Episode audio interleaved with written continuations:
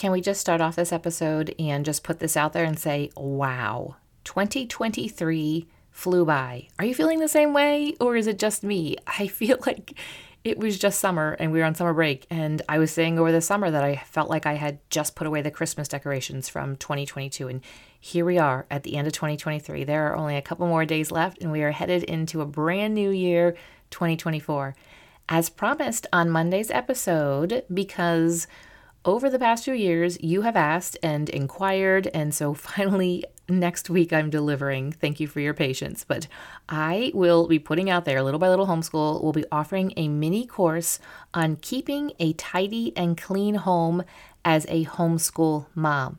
You might see there's a lot of resources out there, and you might say, How is this one different? This is for you, the homeschool mom, because I understand you we can look out and I've seen some really crazy, say, Instagram accounts and their cleaning is just, I'm like, wow. So sometimes I get a little lost in their feed because I'm like, wow, that's really intriguing. That's wow. And then I realized to myself it's not probably practical and doable for you. Well, I know it's not because it's not practical and doable for me, even with my kids that are older and never would have been when my kids are younger. And I know that it can be a struggle to keep up. And so, this system that I'm going to share with you is something that I have been using, and it is a system that I promise and guarantee that it will work for you and that it is 100% attainable. So, be sure to come back on Monday, January 1st, brand spanking new year, and I will share all the details about it. And hint, hint, maybe there is a sale with the kickoff as well. But today's episode is going to be a great first step to achieving that tidy and clean home that I just know you're craving. Welcome to the Little by Little Homeschool Podcast, where you can get out of survival mode, feel confident in your homeschool decisions, and gain peace in your heart and home. I know that when we plant our feet firmly in this season of life and embrace our homeschooling, motherhood, and homemaking, we will thrive. I truly believe that we can do this from a place of peace and joy, all while growing a ton of contentment. And while we're at it, Mama, let's deepen those relationships with our children and love these years we get to pour into them. If you're ready to create beauty, seek simplicity, and live intentionally, homeschool mama, then close out that lesson book, let the kids go play, and let's have an authentic conversation. Now that the holiday season is beginning to wrap up, I know we still have New Year's, but we have gone through Thanksgiving. We've gone through the Advent season. You have gone through Christmas, and now just you're in the home stretch and it's New Year's. And with the holidays wrapping up, it's just right now with the New Year's, it's a really great time for a fresh start. So, we're going to talk about how do we do that as homeschool moms with the things that are now in our house that weren't before and with just all that's going on in your family and possibly maybe adjusting and adding in different sports activities, changing all the changes and stuff that can happen with a new year. I personally, I love a fresh start. Give me a fresh start and I'm I am all there. I don't mind change so much. I don't mind a fresh start, a new beginning because it's an opportunity, I see it as an opportunity to try something new and to do away with the old and the things that are not working and to try something new. Now, some of those things that are new, they'll work great, and some of them will become the old that's not working again. And the key is recognizing and figuring out what is not working and discarding those things. And we're going to talk about that in just a minute. But I love a fresh start. I love a new, brand new year. I love when we get to summer break with homeschool. I love when we begin a new homeschool year. And it's, again, like I said, it's just as great opportunities to try something new and to do different experiences. And for me, also, I just see it as a great time to be productive and to also make my home, and I hope yours as well, to make it work for you with these brand new fresh starts, especially now as we're focusing in on the new year, the beginning of 2024. Are you ready? I'm going to share with you right now five tips in order to have just this fresh start to your home, to possibly your attitude and way of looking at the new year, and to your family and your systems, and to your homeschool as well. So, the first one here is let's talk about tip number one is managing the influx of new stuff from Christmas. Maybe your kids received a lot of gifts. Maybe your kids didn't receive a lot of gifts. Whether it is a little or a lot, it's still more stuff to put into the house. So, how do we manage that? Now, I know some families will have their kids go through their toys and go through their rooms before Christmas. I personally never did that. I'll be honest and tell you that a lot of my cleaning out of stuff from their rooms when they were younger happened very covertly when they weren't home, weren't around. We had a weekly kids club at church, and I would use that opportunity probably about once a season or so. I would head home after I dropped them off, and I had an hour and a half, and I would just be on a mission, and I would work on maybe one of the children's bedrooms or a closet or something like that, and just go through this stuff. So I'm not saying that that was the perfect way of doing it. To be honest, most of the stuff that I would go through and take out were just junky little toys that came from birthday parties and things that they didn't even know was in their desk or in their closet and things that were broken and just just to kind of reduce the amount of stuff within their rooms. So now you have more stuff in their rooms and I want to encourage you whether you do this covertly or you let them know about this. And it really I think it depends actually on the child, on their personality, and on your personality as well, and their maturity too. And so with my kids, when as they got older, I'd be like, hey, look, I'm not seeing you play with these things. Maybe we can put them aside. Maybe you have a place you can store them in your attic or your basement or your garage, and you can put them in a tub, something that's going to be safe that, you know, if you put them in your garage, it's not going to be mice and everything isn't going to get into it. Let's just put this aside and let's see if it's something that you miss or you don't miss. This right now is a really great opportunity for you to take a look and say, what do my kids really play with? And what are toys that are giving them life? And what are the toys that are not giving them life, that are kind of sucking some joy out of them, or that they are just kind of discarded, or they're broken and they're just sitting aside? take those things out so that maybe you can make some room for some of the new stuff. It's really can be overwhelming with kids and just all of their things. And maybe you lean more towards minimalism. I really tried, but it was just the birthdays and Christmas. And then, like I said, going to birthday parties and getting stuff. And there was just random stuff throughout the year. And it just felt overwhelming at times. So I know that now you're looking at their stuff that they have gotten for Christmas and you're trying to manage it. So I want to encourage you instead of just trying to find a place for the new stuff. Maybe that new stuff can replace some of the old stuff. And I can almost guarantee you that if you put some of the old stuff aside, they will probably most likely forget about it. I remember there being a lot of times where it would be like a cool, popular toy, and they would play with it for a while, and then something new would come along and they would just forget about it. But I always kept the staple kind of things like the matchbox cars for the boys and just different building kits. Like those things can be played with for many, many years and they can be played with with new toys.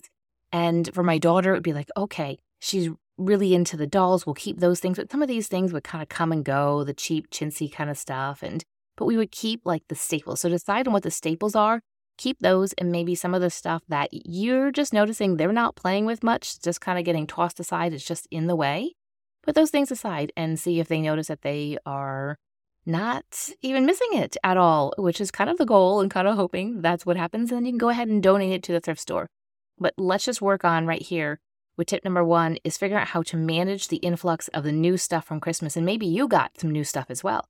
Maybe you got some new stuff for your kitchen and you need to figure out how many spatulas do I really need? Do I really need 10 rubber spatulas? Maybe you use 10 a day, then keep all 10.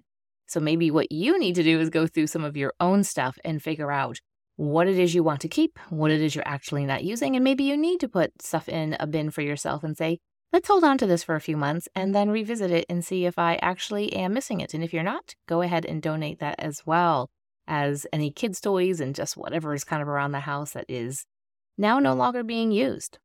Tip number two is to set up areas that are designated for specific activities and specific winter gear. Now, your kids might be in some type of sports. They might have winter activities, some type of snow activities. Maybe it's a new co op or going back to co op, but setting up the areas where all of that gear is. So I'm going to give you an example.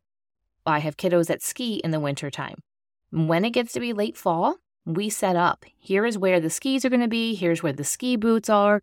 This is where, and I actually have in our coat closet, I have hooks hung up that has where their helmets are, where their goggles are, and they throw their, there's other hooks for their mittens and hats. And I just, the coat closet is kind of the area for all that little stuff. But then they know exactly where the skis go, where the ski boots go, where the poles go, where the snowboards go, where everything goes.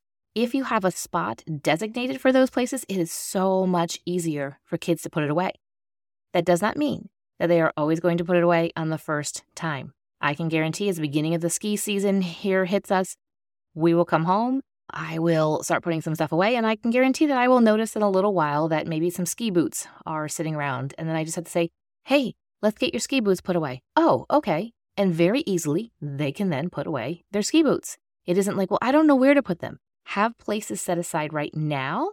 This is a great time to do it because most likely there are no activities, no sports, and things going on right now this week. That way, when it begins, you can say this is the place where it goes. That doesn't mean they're going to remember on the first time, but it will become a habit. How about something like co op? Maybe you're going back to co op or you are joining a new co op or some type of homeschool activity here in the winter. Typically, those kind of start off. I feel like in my area, they might wait a couple weeks into January to begin. But maybe there are certain books and certain notebooks and things that have to be brought to the co op.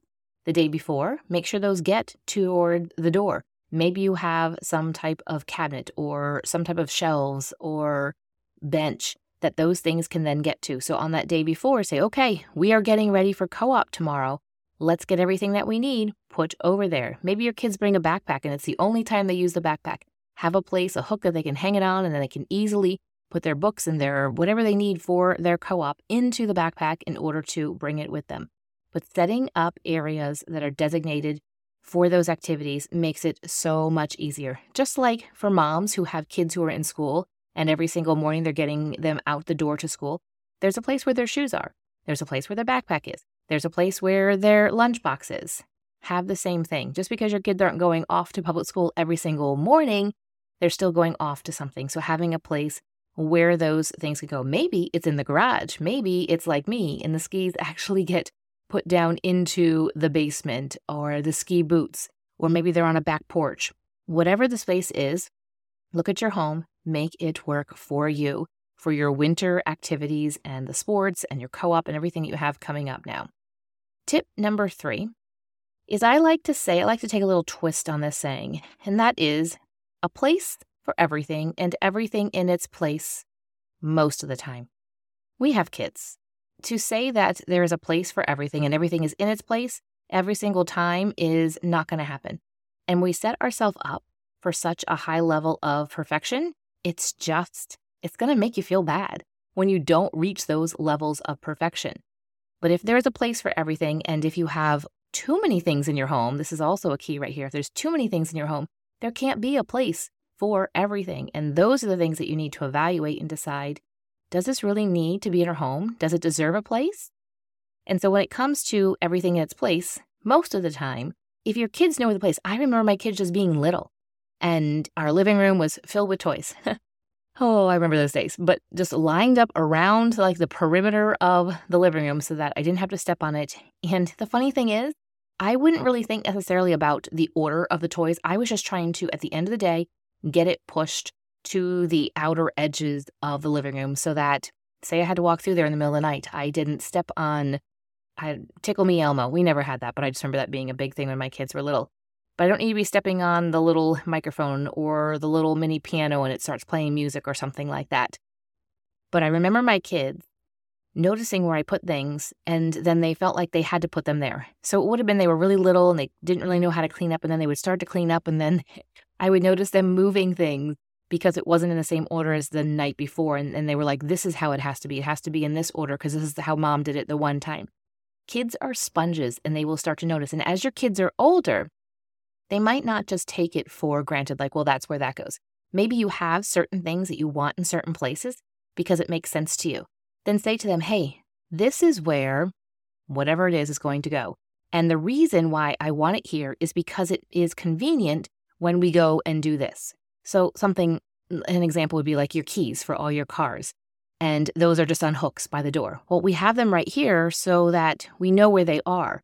And in my house right now, I have all the hooks filled. It's been many years that all the hooks have been filled And I remember that it just used to be two hooks were filled, and now it's all of them. But we all just know that that's where the keys go. We walk in the door, we hang the keys up. There is never a time that we are looking for keys in our house. Sometimes we need to borrow each other's cars or move each other's cars, and the keys are right there. We know exactly where the keys are. So that's what I'm talking about an example of having a place that just makes sense for things so that people aren't rummaging around in mom's purse looking for the keys in order to go start the car because it's wintertime and it's cold. Hint, hint. That's what happens. that's what happens often here at my house. But tip number three is to have a place for everything and everything in its place most of the time. And we'll dive a bit more into this in future episodes. Number four tip I have for you is now that you are thinking about getting all your Christmas decorations down, maybe you have them down or you're thinking about it or you'll do it after the new year, whenever it is, give your house a really good cleaning once all of that is taken down. If you listened to an episode earlier in December, I talked about the fact that my mantle is covered with garland and lights, and we have our stockings hung there, and that mantle will be dusted zero amount of times during the Christmas season because Ain't nobody got no time for that. We're not going to be taking the garland off and dusting. The dust will be absolutely fine. But once I take all of that off, I can give it a really good cleaning and all of the spaces. When we get our Christmas tree out of here and I finally get all of the needles cleaned up, and I just feel like, oh, okay, we've got a fresh start. We have a blank canvas, and let's just get it really good and cleaned up. Now, that system for how to keep up with all of that cleaning that's what I'm going to be sharing with you next week. So, hint, hint, make sure you come back for that. But giving a good clean to everything, when my house is good and cleaned, or even a room is good and clean, I just will sometimes stand there and be like, oh, it just feels good. There's a feeling to a space being clean. And so I want to encourage you to do that as you take down your Christmas decorations.